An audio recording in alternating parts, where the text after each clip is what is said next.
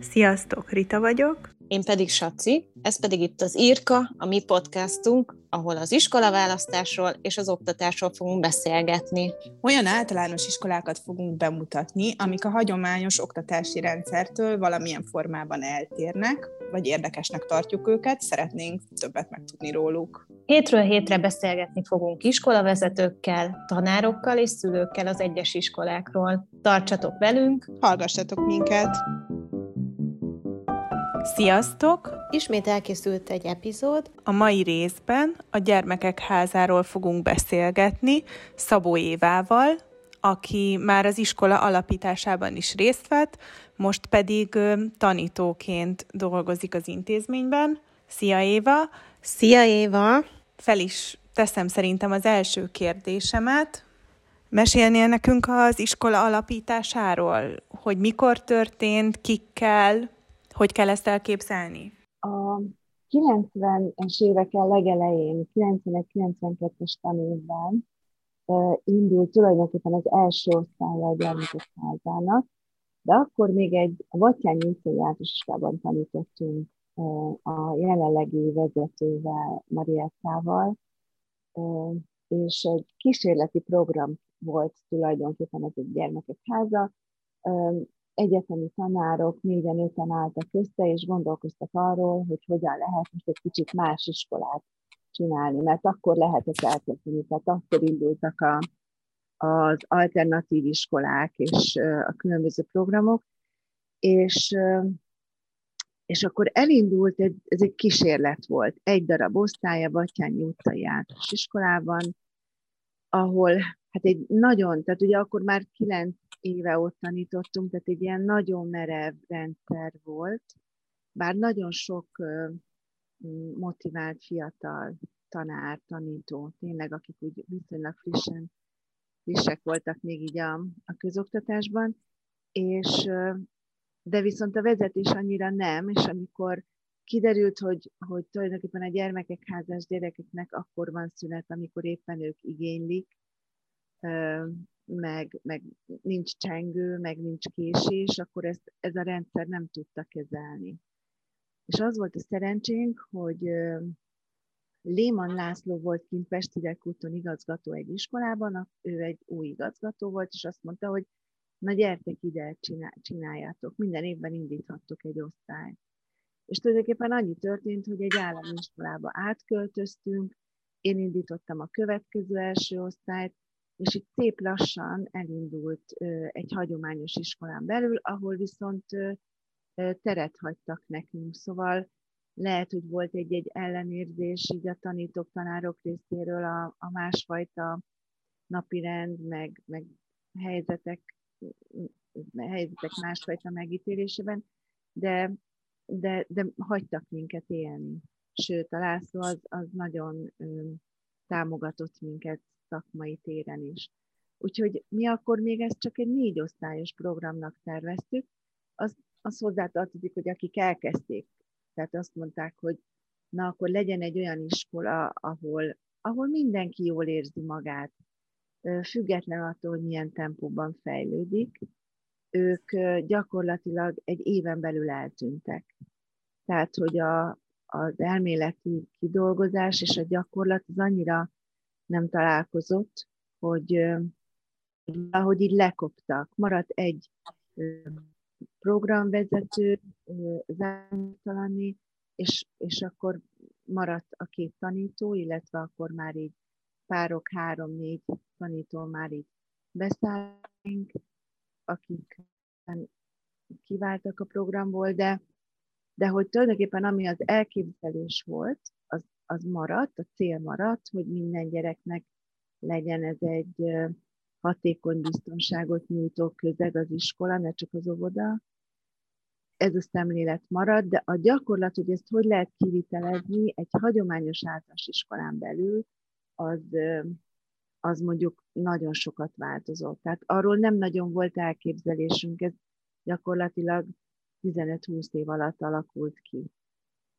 Úgyhogy így indult a gyermekek háza, aminek a sajátossága mondjuk az integráció, majd erről beszélek, de, de nem az volt a cél, amitől most mi nagyon híresek vagyunk, hanem csak az, hogy mindegy, hogy milyen tempóban fejlődik, érezze biztonságban magát. Tehát, hogyha mondjuk a kezének a csontosodása még nem fejeződött be egy kisfiúnál, akkor ne kelljen azért utálni a két hónap múlva a sulit, mert nem úgy állnak azok az álló egyenesek a boltba megvásárolt füzetben. És ettől ő még tehát szeressen iskolába járni, tehát ez, ez volt a fő célja. És hogy mindenkit a saját mércéje szerint mérjünk és fejlesztünk annak idején miből inspirálódtatok, hogy nyilván itthon akkor indultak ezek az iskolák, tehát nagyon példa nem volt, gondolom, külföldön biztos léteztek már, csak ezt hogy kell elképzelni? Hát azért, azért pedagógiai tanulmányok, tehát azért hallottunk már hmm. a Montessori-ról, a Waldorfról, a Frenéről, uh-huh. és tulajdonképpen a, az, azok, a, azok az elemek, amik, amik egy hagyományos iskolában megvalósíthatók ebből, abból a, a rendszerből és filozófiából, abból próbál, azokat próbáltuk beemelni. Tehát nagyon sok elem van, ami, ami, ami megtalálható nálunk, ami, ami ezekben az alternatív pedagógiákban benne volt. Most, most mondhatnám, annyira nem alternatív, de mégiscsak abban a rendszerben az volt a zsolnai, ahol ugye ilyen képességek, képességek szerint ilyen szintekre sorolták a gyerekeket, ami nem hangzik túl jól, de, de mégis meg tudtuk csinálni azt, hogy, hogy ez nagyon jó legyen. Vagy, vagy a Waldorfnak, vagy a Freminek tényleg a, a gyerek szemlélete az, az nagyon megjelenik nálunk. Montessori-nál ugye az eszközök nagyon fontosak, és az önálló individuális tanulás az nagyon ott van a mi sulinkban is. Nem valószínű, hogy pont úgy, hiszen elképesztő eszközrendszere van a Montessori-nak, és azt mi akkor nem tudtuk megvásárolni, megbeszerezni, mint egy állami iskola, de, de mégis ott van, és elkezdtük mi gyártani azokat az eszközöket, amikor egy gyerek önállóan tud tanulni. Uh-huh, uh-huh. Különböző alternatív iskolák között, amik akkor kezdték bontogatni a szárnyaikat, volt szakmai kommunikáció? Ja, igen, elindult. Tehát, hogy az volt a fantasztikus, hogy az, aki a, az akkori alternatív műhelyt vezette, vele együtt kezdtünk még a Batyányiban tanítani.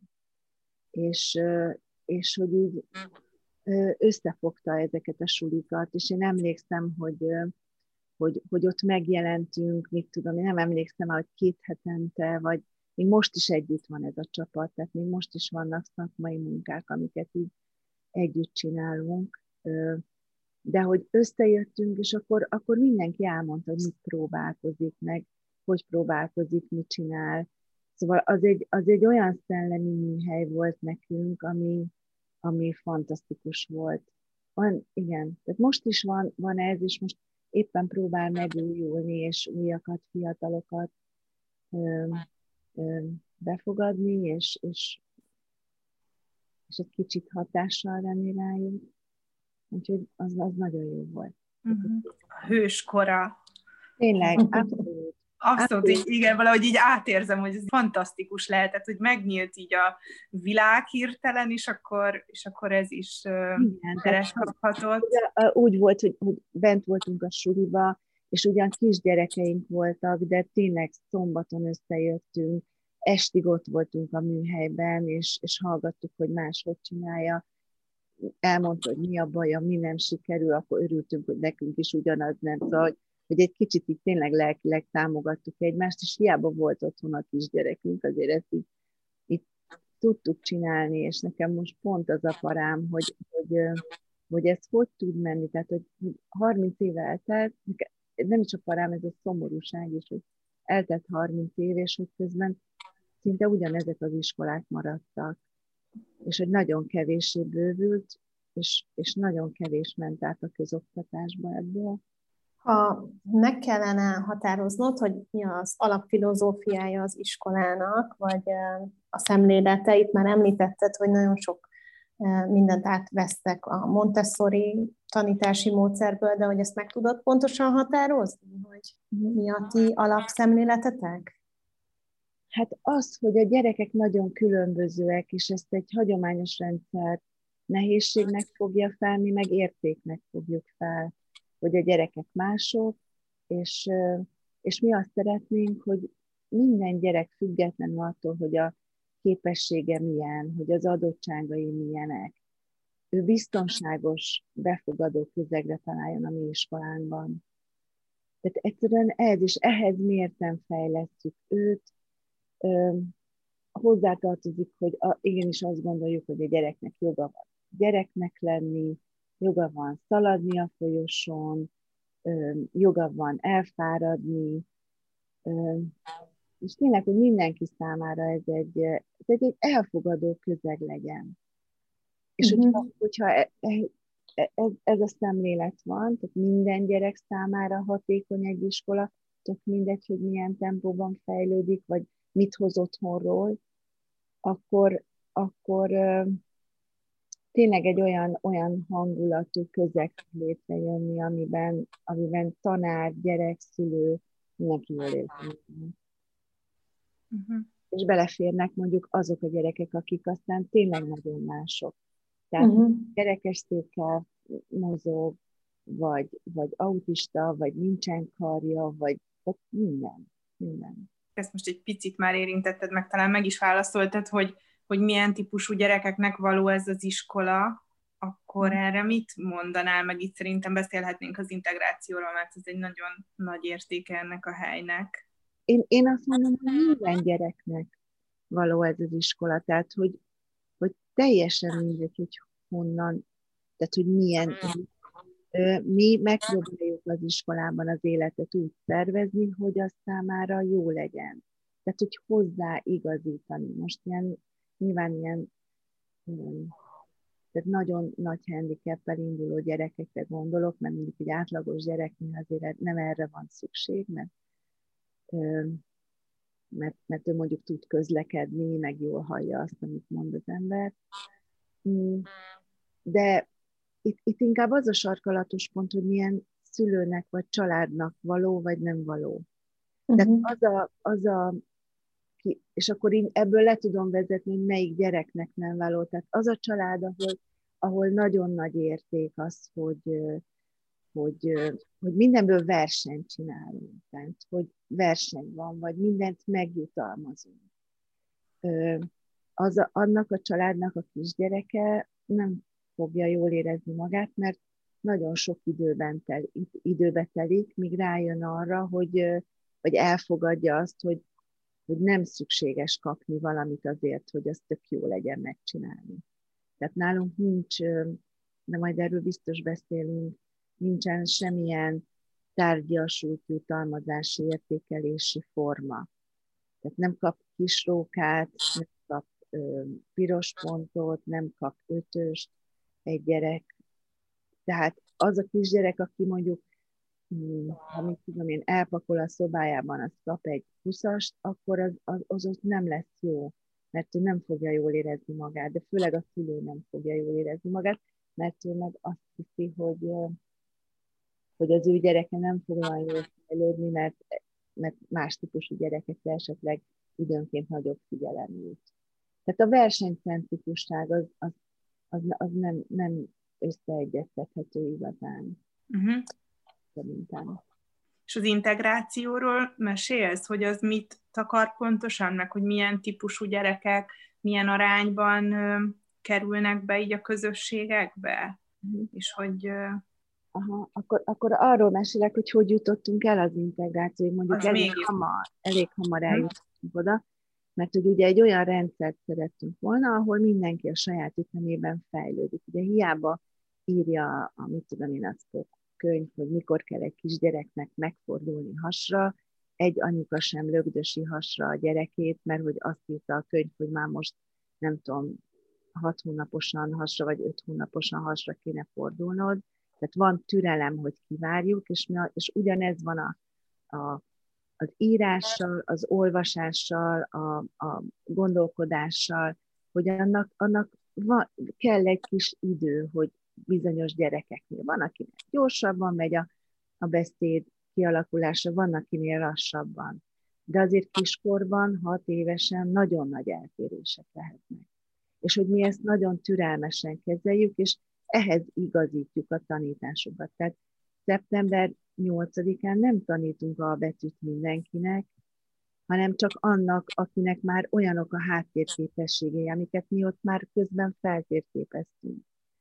És, és azt úgy tudjuk megcsinálni, hogy nem fogja rosszul érezni magát az a kisgyerek, akinek meg nem azt tanítunk, hanem mást, mert őt próbáljuk arra felkészíteni, hogy ő ezt jól fogadja.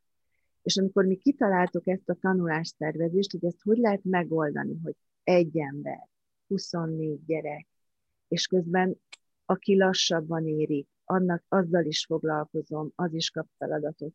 És az is, aki már mondjuk úgy jön, hogy regényt olvas 7 évesen, hogy ő is úgy élje meg azt a napot, hogy ő ma tanult valamit és fejlődött. Tehát amikor mi rájöttünk, hogy ezt hogy kell megszervezni, mondjuk egy tanórát, akkor utána jöttek a, azok a egyéni sajátosságok, amikor már nem csak kicsit lassabban fejlődik, hanem mondjuk mondjuk az értelmi képességével probléma van, és mondjuk az IQ az nem 115, hanem csak 80. És amikor, nem tudom, hallássérült kisgyerekek, tehát nem, nem hall jól, csak esetleg zajokat hall, hogy lehet úgy szervezni a tanulást, hogy ő is megkapja azt a fejlesztést, ami, amire szüksége van. Tehát mi gyakorlatilag így sodródtunk bele az integrációba elég hamar, és megmondom őszintén, nekem volt egy, az a legelső osztályom, abban már volt egy hallássérült kisfiú, és én nagyon, hát ugye kezdő voltam ezen a téren, tehát hiába tanítottam már tíz éve, ez tök új volt mindenkinek. Mi erre nem láttunk példát, hogy ezt hogy lehet jól csinálni, úgyhogy tanulgattuk ezt, és akkor megkerestek, hogy vegyek fel még egy hallássérült kislányt, akinek tényleg egy szavát nem értettem. És mondtam, hogy az, hát ez nem létezik. Tehát ez az nem létezik, ugye, mint azt hiszem, másodikban volt, vagy harmadik elején. És aztán borzasztó nagy volt a nyomás, és föl kellett venni, tehát föl, fölvettem. És én nagyon őszintén, hogy szakmailag akkor rengeteget fejlődtem. Az Eszter miatt pontosan.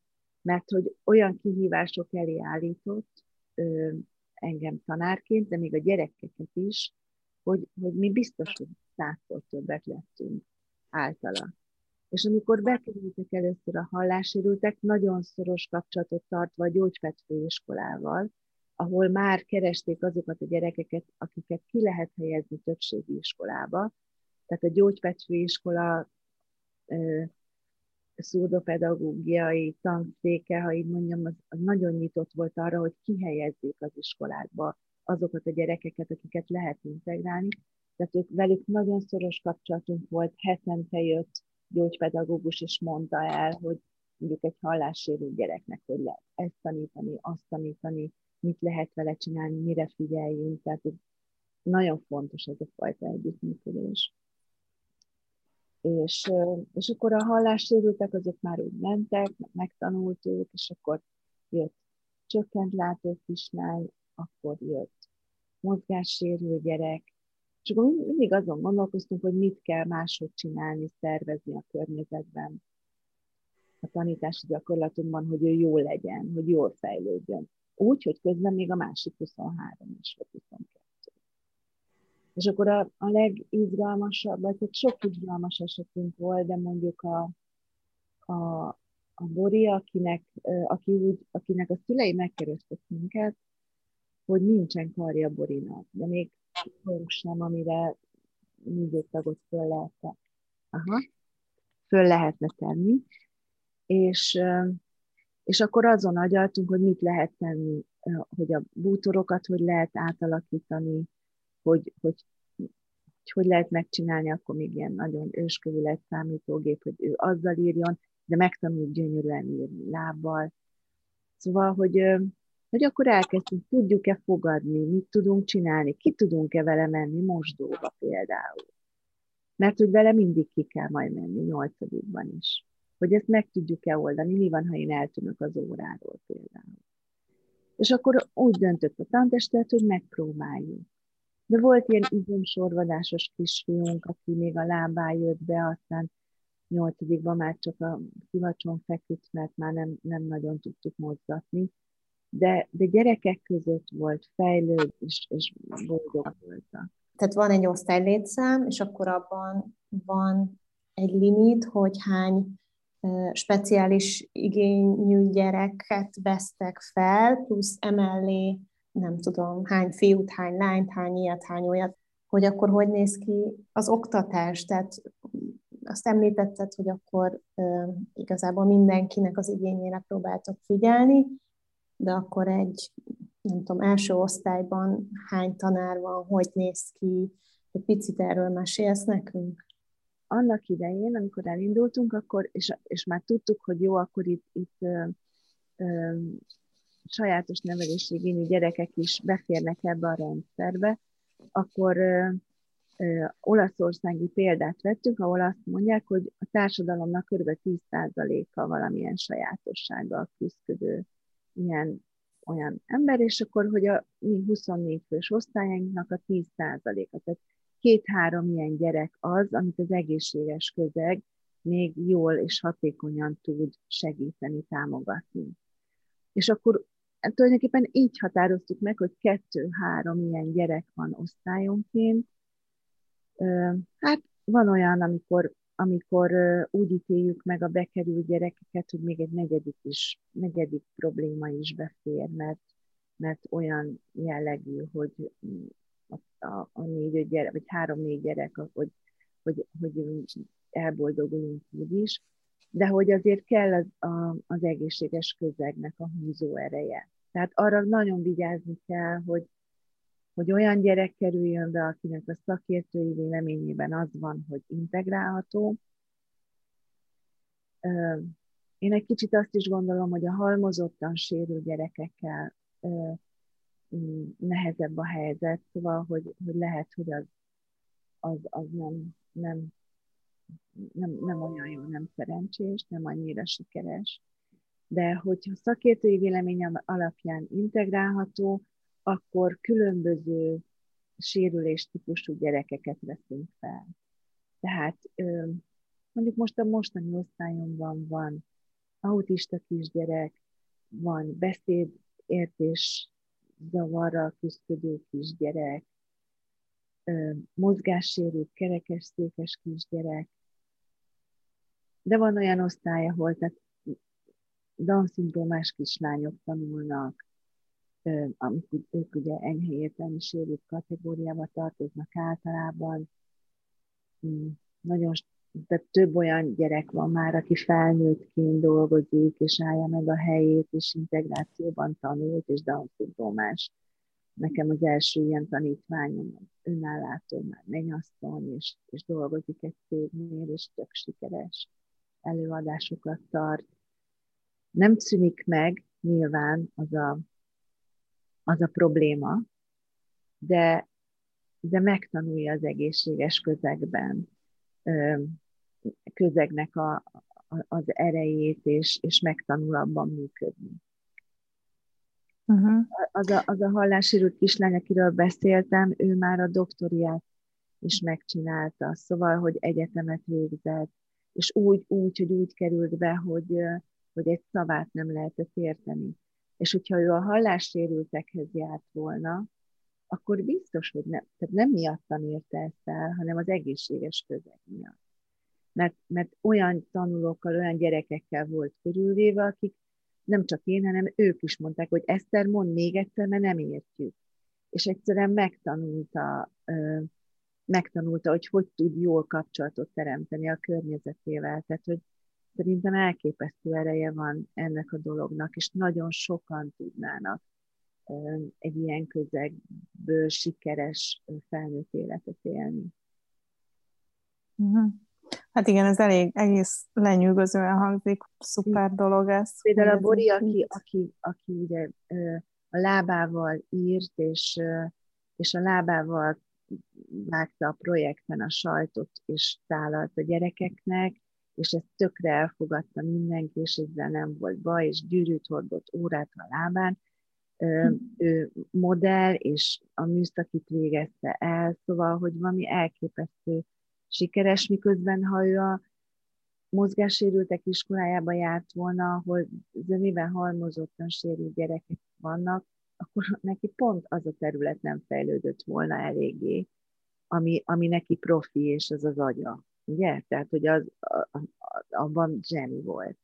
Tehát, hogy az zseni, tehát nagyon. Uh-huh.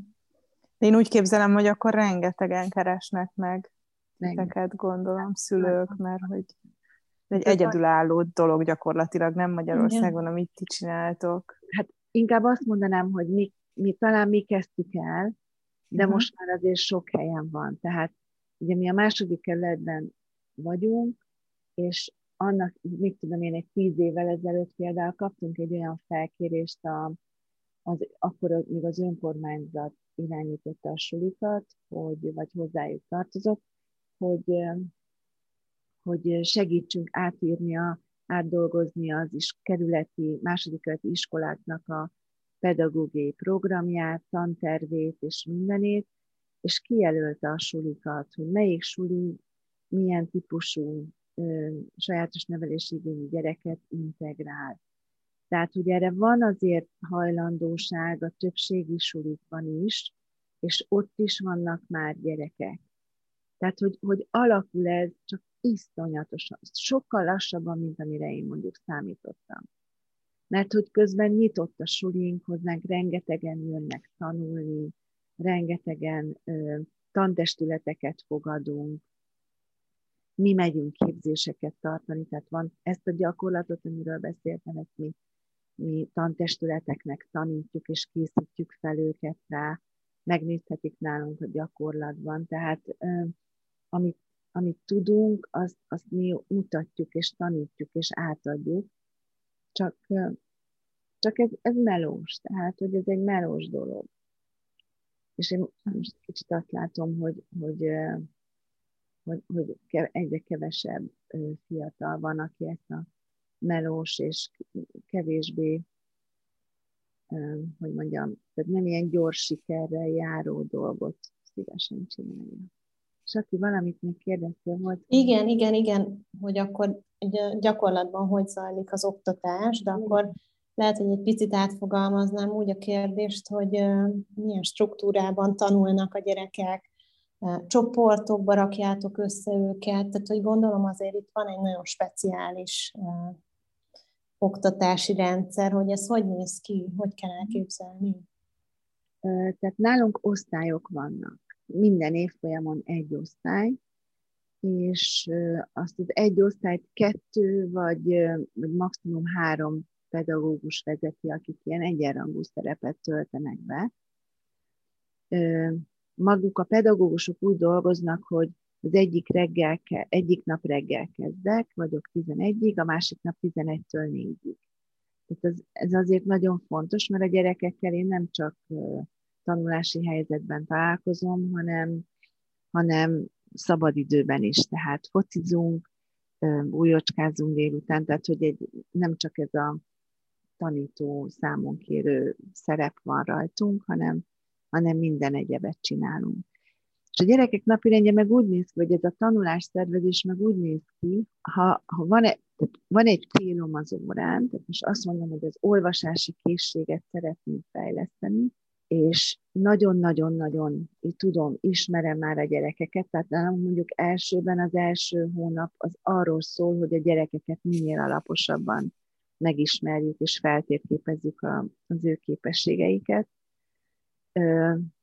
akkor miközben ezt csinálom, olyan technikákat tanítok 6-7 éves gyerekeknek, amit ő önállóan, magabiztosan fog tudni tanulni. Mindjárt mondom, hogy mire gondolok. És amikor feltérképeztem a gyerekeket, akkor mondjuk azt mondom, hogy a mai órának az a célja, hogy az olvasási készséget fejlesztem. És akkor tudom, hogy van olyan kisgyerek, akivel akivel még nem beszélünk olvasásról, mert az olvasási készség kialakulását támogató háttérképességeket kell még erősítenem. Tehát neki olyan feladatokat, olyan gyakorlatokat kell adnom. Van olyan kisgyerek, aki mondjuk betűt tanul velem. Van olyan gyerek, aki már minden betűt ismer, és mondjuk szótagolva össze tud olvasni, és van olyan gyerek, aki tud olvasni. Tehát nekem most már minden első osztályomban van két-három olyan gyerek, aki úgy olvas, mint bármelyikünk felnőttként. És akkor, mivel megtanítom ezeket az önálló tanulási technikákat neki, ezért ki tudom váltani magam. Mondok, tehát a gyerekeknek úgy képzeljétek el, nagyon jó lenne mutatni egy képet, hogy, hogy névkártyáik vannak, és akkor azt mondom, hogy ti, akik tudtok olvasni, felrakom a, a nevüket, és ők megtanulják az első hetekben azt, hogy ahol a nevük van, ott fognak feladatot találni. Tehát nem én osztogatom ki, hanem ők azt onnan el tudják venni. A másik gyerek, aki éppen betűt tanul, neki mondjuk új betűt tanítok, akkor mi elvonulunk egy sarokba, és, és velük azt csinálom, amit egy hagyományos iskolában a tanítónéni az összes gyerekkel csinál, megtanítom neki szépen a betűt, csak nem tanítom meg annak, aki már tudja, és annak, akinek meg még nem érdemes, mert úgyis el fogja felejteni. És ki kell találni, és e, hogy eközben azok a gyerekek, akik nem velem dolgoznak, mi az a feladat, amit önállóan, biztonsággal tudnak csinálni. Ráadásul nem csak a, a feladatok elvételét tanítom meg nekik, hanem egy ilyen lépéssor, tehát föl, fölrakunk ilyen kis piktogramokat a táblán, amin ő látja, hogy most egy lapot kell elvennie, azt ki kell színeznie, anélkül, hogy én mondanék neki valamit. Nyilván ez az első napokban, hetekben azért ez egy tanítás, tehát ezt megtanuljuk együtt közösen. De utána ez remekül működik, tehát, hogy én tényleg azt mondom, hogy, hogy október végére ez annyira összeáll, hogy, hogy, hogy tényleg már, már forgatni lehet egy osztályban. Tehát, hogy annyira tudják a gyerekek, hogy, hogy, hogy ki mit csinálhat. És, és nem csak azt engedem ki a kezem közül, amit eddig mondtam, hanem mondjuk az ellenőrzést is kiengedem a kezem közül.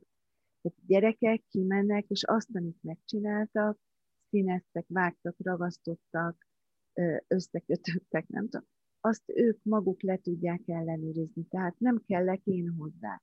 Ezekkel a technikákkal, hogy ezeket megtanítom, meg elengedem, nem én akarom csinálni, hanem a gyerek, ezekkel ö, teremtek arra lehetőséget, hogy, hogy, hogy felszabaduljak. És akkor tudok azokkal foglalkozni, akikkel kell, és, ugyan, és olyan szinten, amilyen szinten ők vannak. Érthető ez így? Mert Uh-huh. Igen. Úgyhogy a gyerekek, mondom, önállóan veszik el a feladataikat, önállóan döntenek arról, hogy milyen eszközt használnak, elveszik a nyitott polcokról. Tehát, hogyha valakinek számegyenes kell ahhoz, hogy összeadjon két számot, akkor azt veszi el. Ha színes rudakkal vagy korongokkal akar dolgozni, akkor azt. Erről ő hozhat döntést. Ahogy nőnek, ebben egyre magabiztosabbak. És akkor olyan is van, amikor azt mondom, hogy, hogy itt vannak a feladatok, ennél ez a nehézség, annál az a nehézség, ez ilyen, ez olyan, és döntsd el te, hogy mit szeretnél, melyiket akarod csinálni. És akkor, és akkor baromi fontos szerintem a, a, a, az önértékelésük szempontjából, hogy aztán ők értékelik, hogy most alul választott, nehezet választott, vagy könnyűt választott, miért választott ilyet. Szóval, hogy tehát valahogy így néz ez ki, de nálunk még, még szinte, tehát még középiskolában is, mert hogy most már középiskolai részünk is van. Pont fordítva csináltuk, mint az AKG, amely középiskából ment most százados iskolai részre. Úgyhogy hát ez, ez a tanulás szervezésünk, és akkor idővel úgy elég hamar, két-három év után azért azt hogy megéreztük, hogyha mindenkit fejlesztek a saját üteméhez képest, és a saját szintjéhez képest, akkor mondjuk egy enyhe értelmi sérült Down-szindrómás kisgyerek, az azért sose fogja azt csinálni, mint egy épp intellektusú gyerek. Tehát mi történik? Szegregálódik az osztályon belül, mert ő mindig lassabban, neki mindig kevesebbet kell csinálni, mert, mert nem is képes többre. És ezért elkezdtük nagyon hangsúlyosan bevinni a gyakorlatunkba a kooperatív tanulást. Tehát nálunk csoportokban ülnek a gyerekek négyfős asztaloknál. Ezeknél a, ezek a négyfős asztalok heterogének, tehát van ilyen is, olyan is nagyszájú, csöndes fiú, lány, olyan, aki nagyon jól segít, olyan, akinek több segítség kell. És nagyon, tehát szinte minden órán van olyan tanulási szituáció, amiben nekik együtt kell működni. Persze ezek a feladatok olyanok, amik már differenciáltak, mert nyilván a csoport ö, alkotásához ö, egy, egy enyhe értelmiségű gyerek egészen mást ad hozzá, más tud hozzáadni, de az, a, olyan feladatot kell kitalálni, amiben a többi gyerek azt megéli, hogy az is nagyon fontos az egész szempontjából.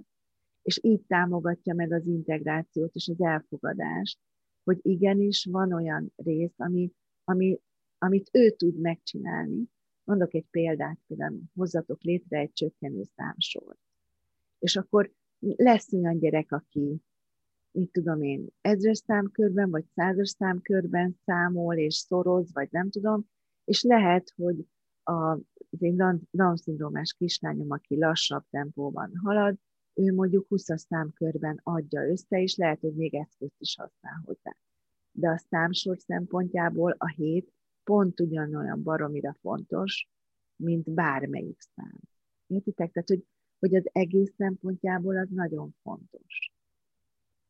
Uh-huh. És akkor ezért nekünk, nekünk ez a tanulásszervezési mód is nagyon hangsúlyos, sőt, mivel én, én, én, én nagyon elkötelezettje vagyok ennek a tanulásszervezési módnak, mert azt gondolom, hogy olyan készségeket fejleszt, ami ma baromi fontos minden felnőttnek, tehát a vitakultúra, a kommunikáció, a gondolkodásfejlesztés, az elfogadás, hogyan segítek, elfogadom-e, ha segítenek nekem, ezért én, nekem van olyan órám, ami az egész ez a tanulás szervezés, tehát az egész óra kooperatív feladatokon nyugszik.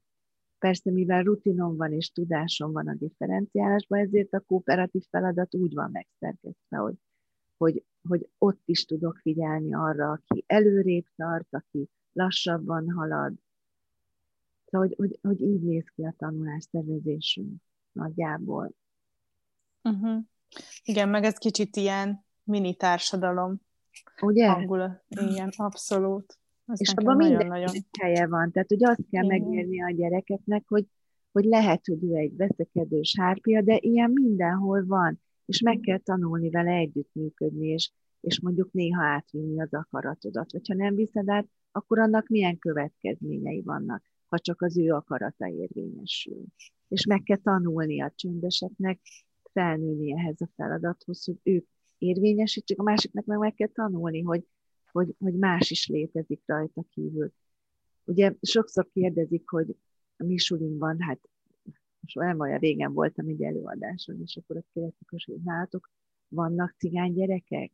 És nincsenek, tehát a második keretben nem nagyon vannak, de ettől még ugyanolyan értéket teremtünk, mert én, én hiszem, hogy a, a nagyon nagy egóval rendelkező, nagyon jó körülmények között jövő értelmiségi családok gyerekeinek pontosan ugyanannyi tanulni valója van. Szóval, hogy, hogy az, hogy, hogy nem csak az egóról szól a világ, azt, nekik meg azt kell megtanulni. Úgyhogy mondjuk, igen, mondjuk tartunk mm.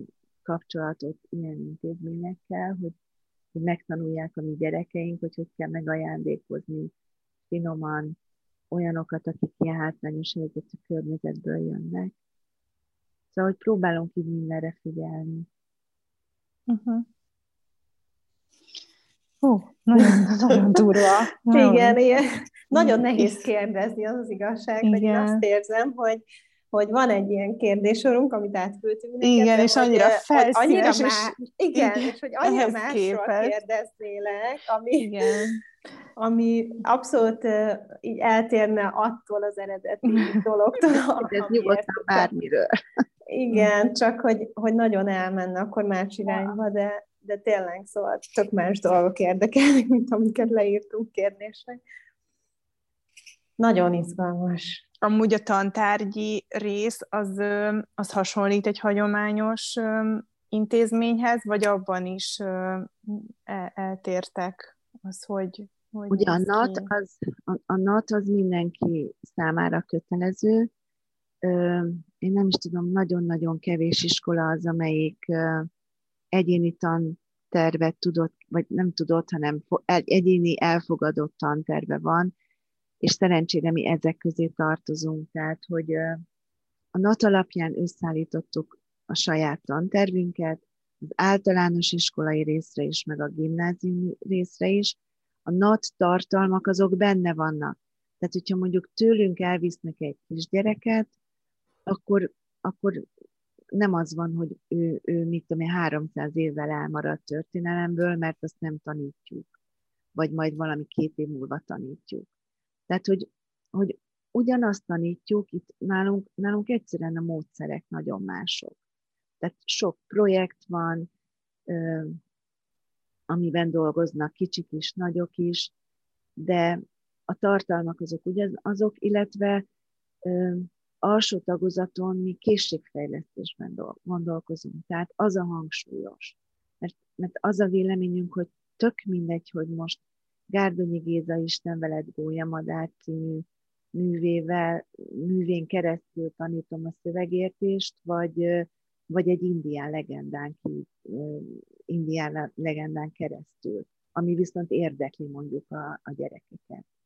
Tehát, hogy nagyon bejön az, hogy mi érdekli őket, és akkor úgy szervezzük. De van egy-két olyan alapvető dolog, amit igenis előír a nap, és azt mi megtanítjuk. Tehát azért az nem baj, ha ismerik a Petőfinek, a nem tudom milyen versét. Tehát attól uh-huh. még mhm. nem, nem És a számunkérés az hogy zajlik? Uh-huh.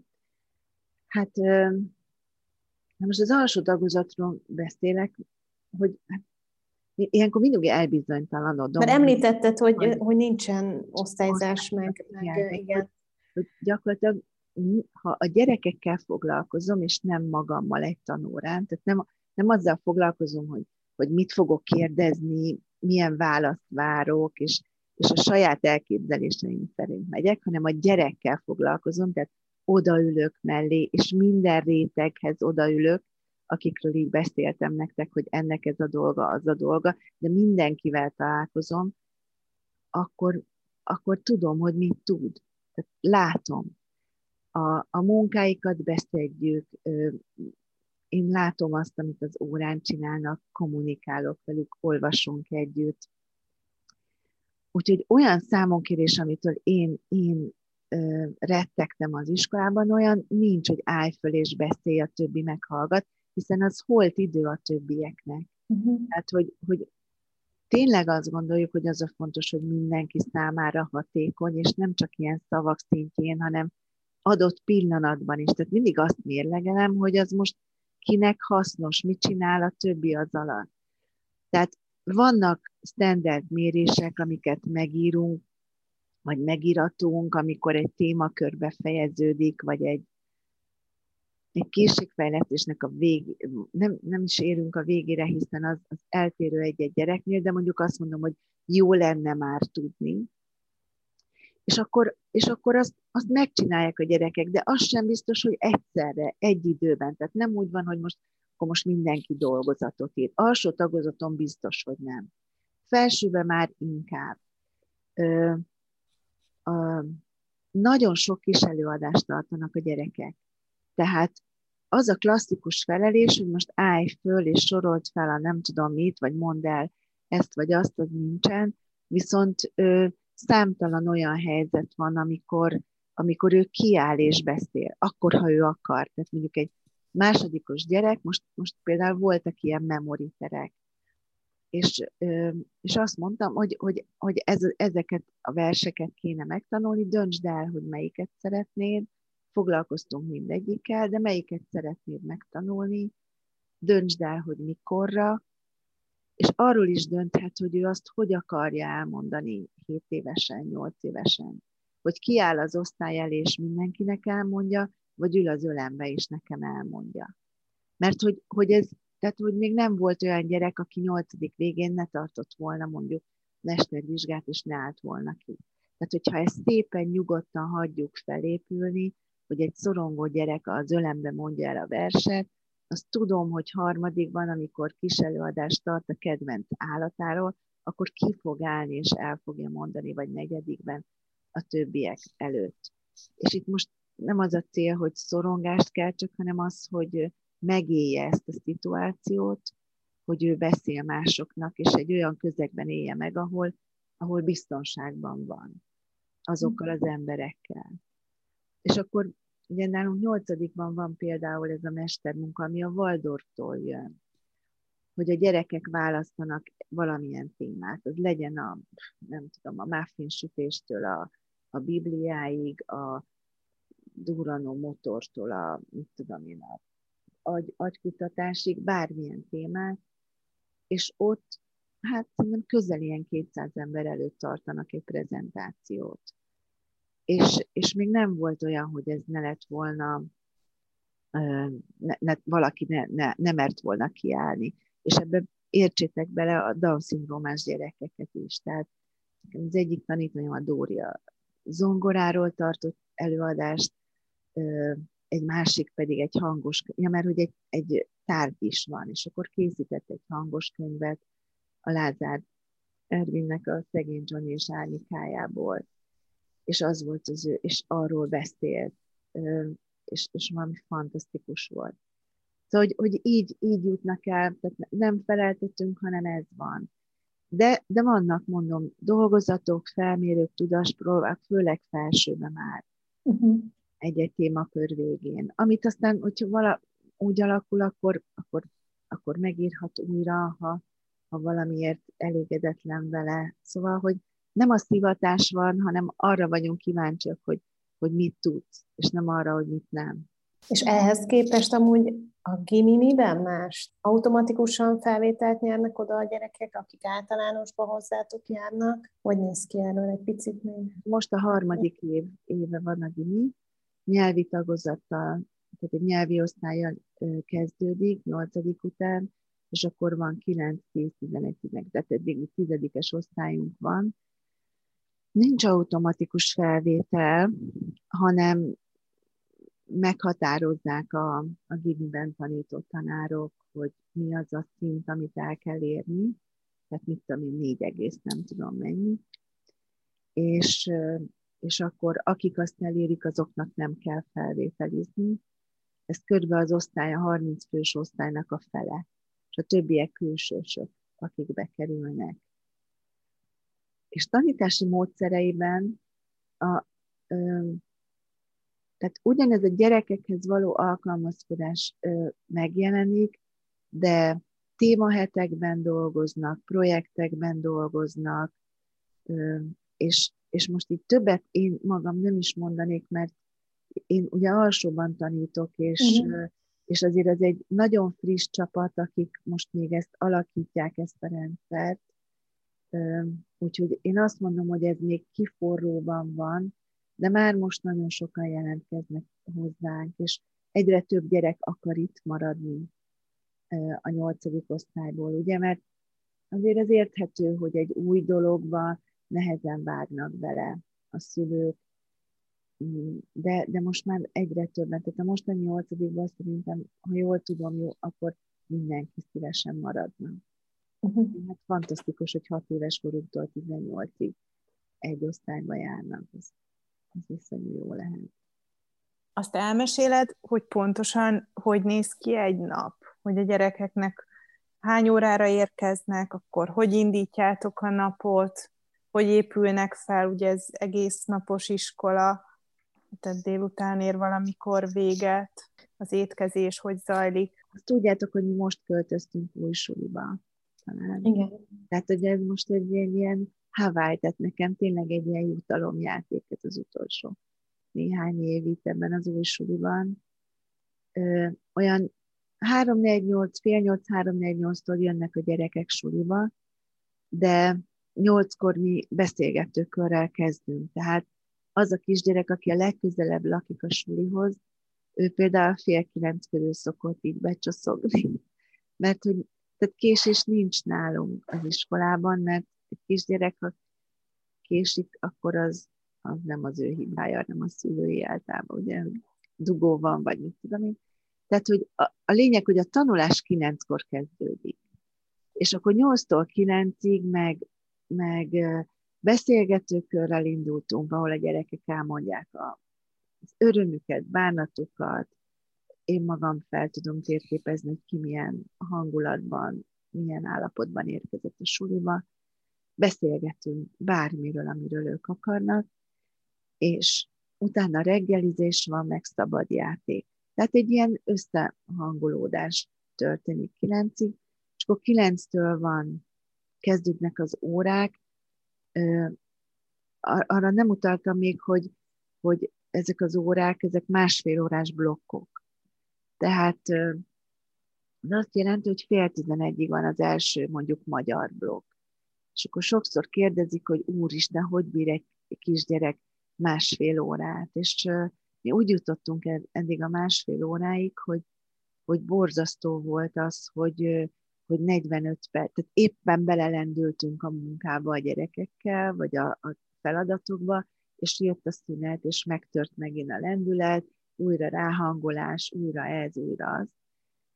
Úgyhogy mi megtartottuk a másfél, ó, másfél órás blokkokban tanítunk, de ez azért valósítható meg, hogy a gyerekek nem ülnek egyfolytában.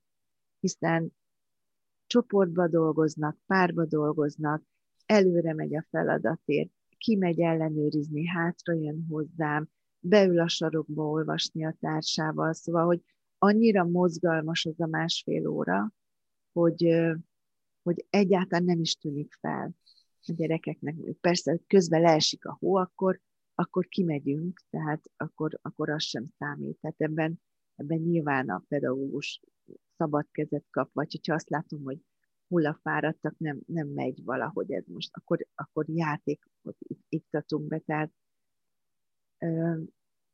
és, és akkor másfél óra után tartunk egy egy jó fél órás szünetet, ami mindig a szabadban van. Tehát néha már esőben is kimegyünk. Tehát, hogy akármilyen hideg van, vagy akármilyen az időként vagyunk, ami mozgással telik, és akkor utána következik még egy óra, vagy kettő, vagy egy másfél órás blokk. Lényeg az, hogy dél, fél egy felé megyünk ebédelni. A gyerekek bent reggeliznek, ebédelnek és uzsonnáznak és akkor ebéd után van az, hogy mesélünk, tehát az még negyedikben is. Nekünk a termünkben van egy sarok, ahol szivacsok vannak, ahol vagy kis csoporttal dolgozom, vagy, vagy mesét mondunk, vagy a beszélgetőkör is ott van. És még tavaly volt olyan kisgyerek, aki elaludt, még most idén is, a második osztályban, tehát mese közben elalszik. És, és akkor a délutánba csúsznak csúszik mondjuk egy tesi óra, vagy egy úszás, vagy kézműveskedés, tehát azok a tantárgyak, amik már nem igényelnek olyan fokú koncentrációt, mint egy matek, vagy egy olvasásóra, vagy egy nyelvtan, és, és nincs házi feladat, tehát a gyerekek csak negyediktől van egy úgynevezett önálló tanulás, ugye a fél órás, amikor azokat a technikákat tanítjuk meg nekik, amik majd abban segítenek felsőben, amikor tényleg már neki kell a házi feladatot megírni délutánonként, mert napi szinten van, hogy, hogy akkor azt jól tudja szervezni saját magának. De az első három év folyamon nincs házi feladat, még, illetve van hétvégén. Azt meg azért találtuk, hogy hétvégén legyen, hogy akkor, mivel a a tanszereik bent vannak egész héten, hogy a szülők hétvégén valamennyit lássanak abból, hogy mi történt a héten. Tehát rá tudjanak pillantani, hogy itt tartunk, ezzel foglalkozunk. És hétköznap négyig van a suli, tehát mondjuk az, hogy most négy óra után egy gyerek, kisgyerek otthon még leckét írjon, hát ez, az, az gyerekkínzással ér fel, meg családkínzással úgyhogy, úgyhogy nincsen. Ráadásul annak idején voltak nálunk egyetemisták, akik azt kutatták, hogy egy adott tanulásszervezési mód alatt mennyit dolgoznak a gyerekek. És egy hagyományosan, tehát ahogy én tanultam az általános iskolában, vezetett tanórán azt mérték, hogy 7 percet, képzeljétek el, 7 percet dolgozik effektív a gyerek. Mit jelent az, hogy dolgozik, hogy amikor beszél konkrétan, amikor ír, vagy olvas. 7 percet. Mert hogy ugye frontálisan vezeti a tanítónéni, és akkor egyet kérdez, egy válaszol. Azt, hogy a többi akkor dolgozik-e vagy sem, azt nem tudjuk, mert lehet, hogy csak az esti, mit tudom én, bringázásra gondol. És nálunk meg egy mondjuk egy 45 perces foglalkozás alatt meg 37 percet mértek.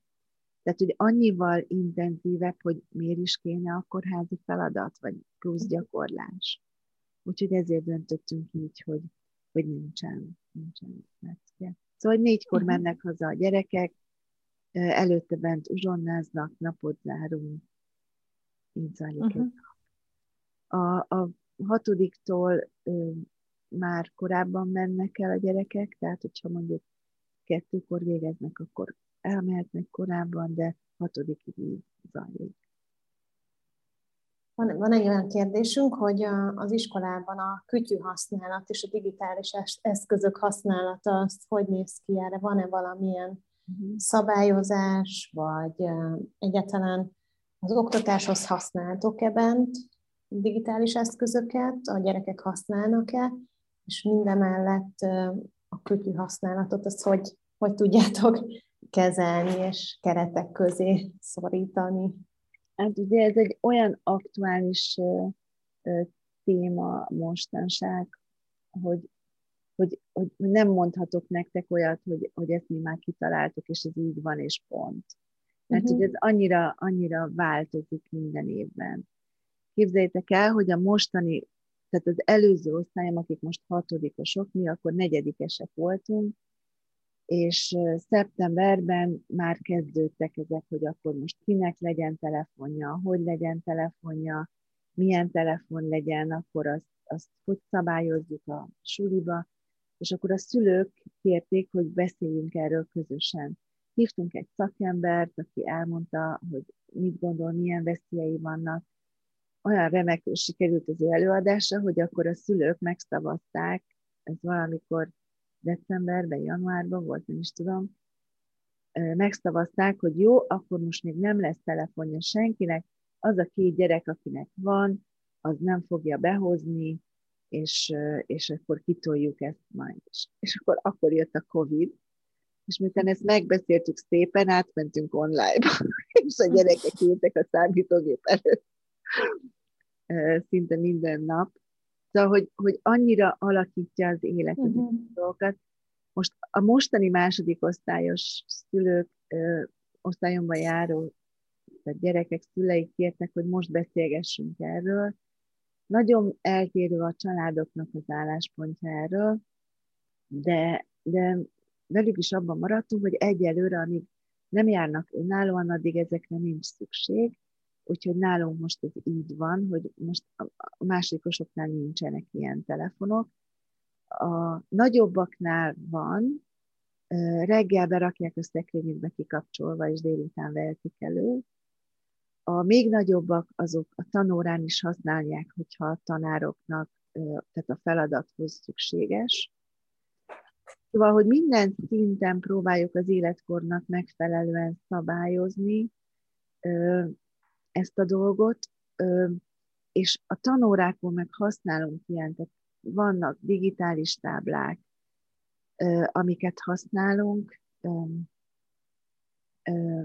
digitális feladatok, és minden osztályban van annyi tablet, 5-6 ahány csoportasztal van, tehát hogy van, amikor csoportmunkát azon csinálnak, de, de ezt, ezt semmiképpen nem túlzásokba vive, illetve tényleg feladatokra.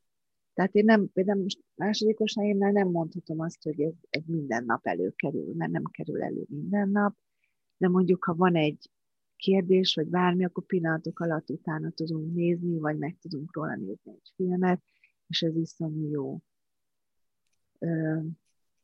Úgyhogy körülbelül így állunk ezekkel a dolgokkal, és igen, tehát hogy, hogy, hogy mondjuk nem használják ezeket a telefonokat szünetekben, nem vehetik elő a kicsik, ha, ha mit tudom én, negyedikes, mert hogy egyszerűen akkor nem, nem beszélgetnek, meg nem játszanak, hanem ez, ezt nyomogatják.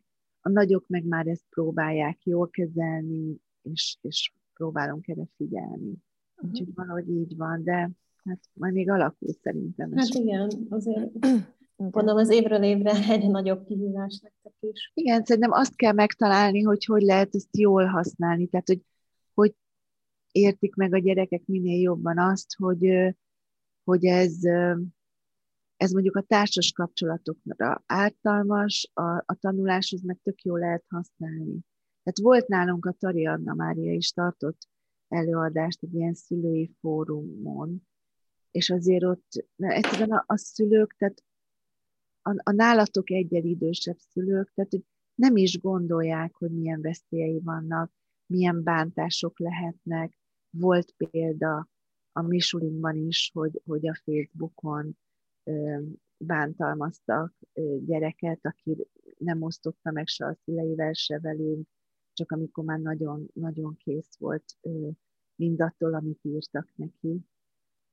Úgyhogy ezekről nagyon sokat próbálunk beszélni szülőkkel, gyerekekkel, de, de az, hogy életkori sajátosságnak megfelelően, az, az, az egy nehéz pont, mert hogy, hogy ami, ami két évvel ezelőtt, három évvel ezelőtt még elég volt, az lehet, hogy már korábbra csúszik. Szóval, mm-hmm. és a szülők sokszor nem is tudják, hogy mennyi veszélye van. Tehát, hogy pont az, amikor egy szülő regisztrálja be a tíz éves gyerekét a Facebookra, ahol eleve meg van határozva, hogy hány éves lehet, és a szülő a gyerek tudtával hazudik az életkoráról, hogy akkor, akkor nagyon nehéz az iskolának ezzel nem menni, hogy, hogy, hogy de hát most mit csináltál, tehát hogy hogy vársz őszintességet, ha te magad is ezt teszed. Állandóan tanításban vagyunk, tehát és mondjuk felnőtteket tanítani már nem szeretnék, de hát muszáj. Uh-huh, igen, hát ez nem egyszerű, ezt minden, minden iskoládig megerősítette, hogy ez egy ilyen folyamatos fejlődést igényel ez a témakör. A következő kérdések azok a felvételire vonatkoznak, hogy milyen a felvételi eljárás, hogy lehet bekerülni az iskolába. Ez engem személyesen nagyon érdekel. Pont ezt akartam így rákérdezni. Na. Milyen költségei vannak az iskolának ezekről, hogyha, hogyha mesélsz? Hát úgy van nálunk, hogy szeptember vagy október, talán a honlapon fönt van, most nem vagyok nagyon érintett benne, a határideje az esenis tanulók jelentkezésének.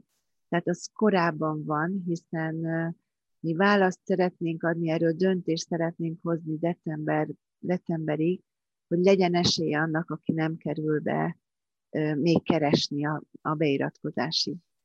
Tehát most azt hiszem olyan 32 családdal beszélgetnek a tanítók. Tehát az esenis gyerekek szüleivel egyenként ülnek le a tanítók és beszélgetnek, majd a gyerekeket behívjuk egy ilyen közös játékra, négy-öt fős kis csoportba, hogy mégis azt feltérképezzük, hogy milyen jellegű a probléma, hogy lehet jól integrálni. Tehát miközben én azt mondom, hogy mindenkinek jó ez a suli, aki integrálható, azért nagyon fontos megtalálni azt az arányt, hogy mondjuk, ha egyszerű példa, beszéltünk a Boriról, akinek nem volt karja, tehát mondjuk ott figyelni kellett arra, hogy bár veszünk föl mondjuk hiperaktív gyereket, de abban az osztályban ne legyen, mert ha a borit fellőkik, akkor a bori széttöri a fejét, ugye, mert nincs keze, amit lerakni.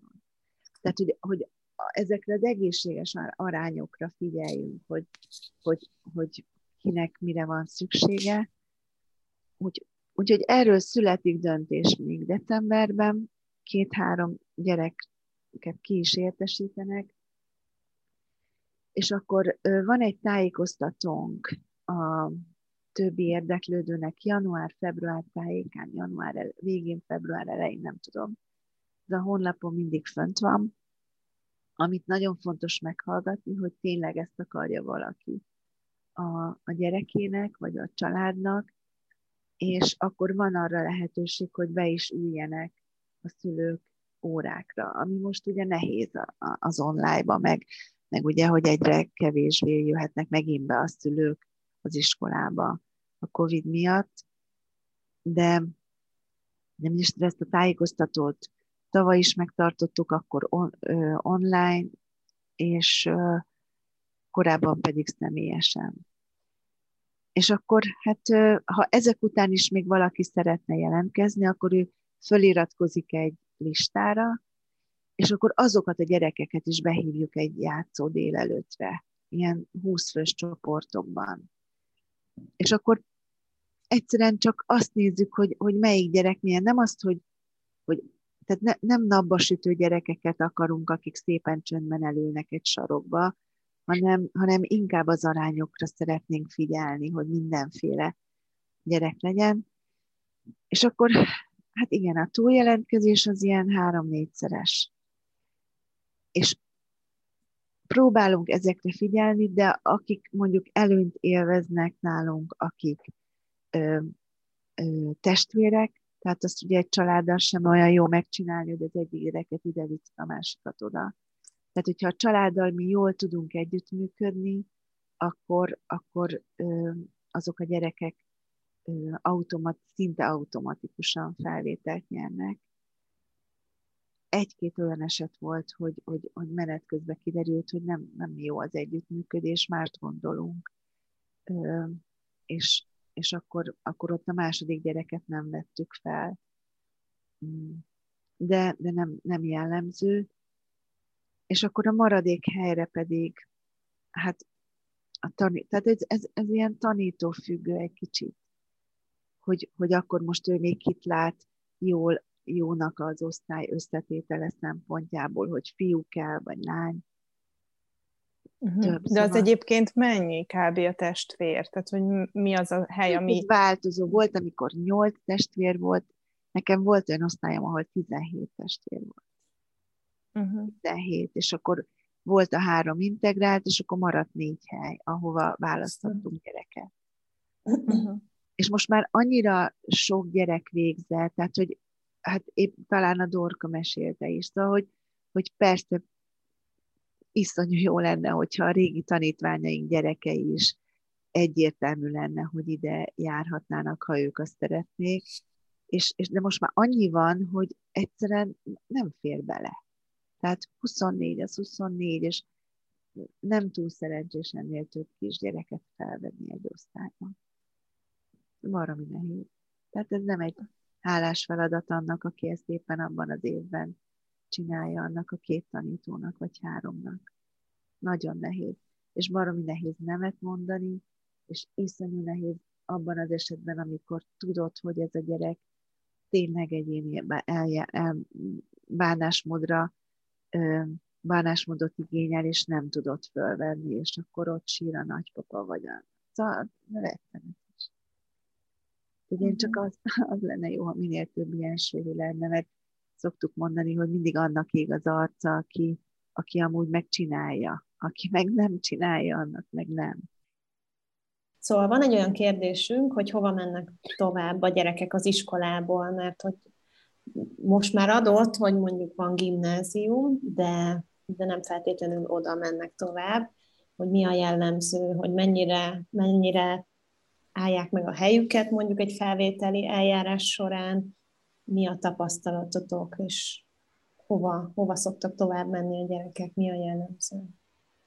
Ugye ez megint, megint az, hogy egyéni sajátosságok. Szóval, hogy mi nem azt mondjuk, hogy az elfogadással, hogy mindenki, vagy a differenciással, hogy mindenki egyetemi tanár lesz, és mindenki a legjobb gimnáziumba fog kerülni, hanem azt, hogy a saját képességeinek megfelelően fejlesztjük, és akkor viszont a saját képességei alapján a legtöbbet szeretnénk kihozni belőle, és akkor meg is állja a helyét ott, ahol éppen meg kell állnia, vagy ahol ő szeretné, vagy amire képes.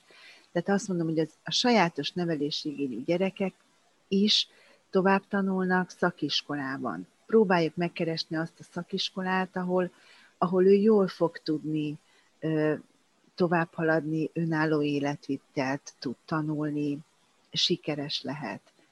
De van olyan sajátos nevelésigényű kisgyerek, aki, aki a legjobb gimnáziumokban tanul tovább, egyetemet végzett. Tehát, hogy, hogy ez megint nem tudok általánosítást mondani, mert mindenki oda megy, mint egy bármilyen normális iskolából, a, amire ő predestinált, tehát amire, amit el tudott érni, amire, ami érdekli, tehát hogy képes elérni azt, amit szeretne.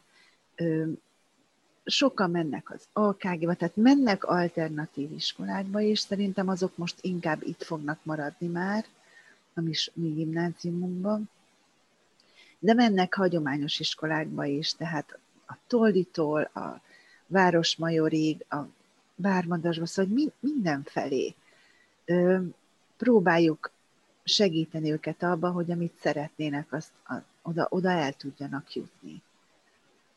Úgyhogy uh-huh. nincs ilyen kulcs, hogy, uh-huh. hogy csak ide vagy csak oda.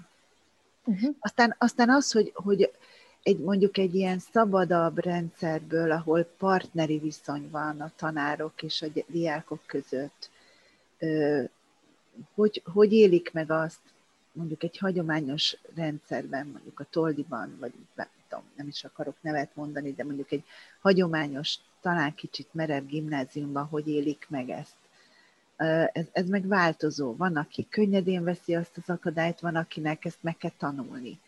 De mivel azt tanulják, hogy elfogadunk mindenkit, hát bocsánat, de a hülye tanárt is el lehet fogadni. Szóval, hogy akkor meg azt kell megtanulni, hogy azt is elfogadjuk és mondjuk mindenhol van jó tanár, mindenhol vannak kedvenc tanárok, tehát egyikünk sem úgy járt suliba, hogy ne lett volna olyan, akivel szívesen tanul. Tehát ez már, ez már az ő dolguk. Uh-huh. És akkor az utolsó kérdés az az, hogy szerinted mi a legjobb az iskolában, vagy mit gondolsz, hogy mi a legnagyobb sikere az iskolának? Én, én egyszerűen azt gondolom, hogy most, most 30 éve működünk. Tehát tényleg idén 30 éve, és hogy én számomra is, biztos, hogy mondjuk, ha megkérdeznénk a, a mostani, tehát a, a vezetőt, Mariettát, ő lehet, hogy mást mondana, de hogy én azt tartom a, a legnagyobb értékének, hogy ebben a 30 évben azért tényleg nagyon sokféle politikai befolyás ö, jelent meg, és hogy, hogy mi állami suliként tudtunk úgy megmaradni, és tudtunk úgy sikeresek lenni, hogy minden rendszerben, tehát hogy, hogy min, minden 30 év alatt bárki ö, ö, íratott velünk új tantervet, vagy új natot, vagy új ezt, új azt, hogy értéknek tekintette a sulinkat. És én számomra, nekem ez a legnagyobb érték, hogy, hogy, hogy mindenki megtalálja az értéket a suliban. Lehet, hogy tök máshogy gondolkozik a világról, vagy, vagy a politikáról, vagy a hatalomról, de hogy ez a suli érték volt 18 évvel ezelőtt is, meg 25, és most is, és szerintem, szerintem ez a legfantasztikusabb benne. Jó. Köszönjük szépen! Nagyon szépen köszönjük! Köszönjük!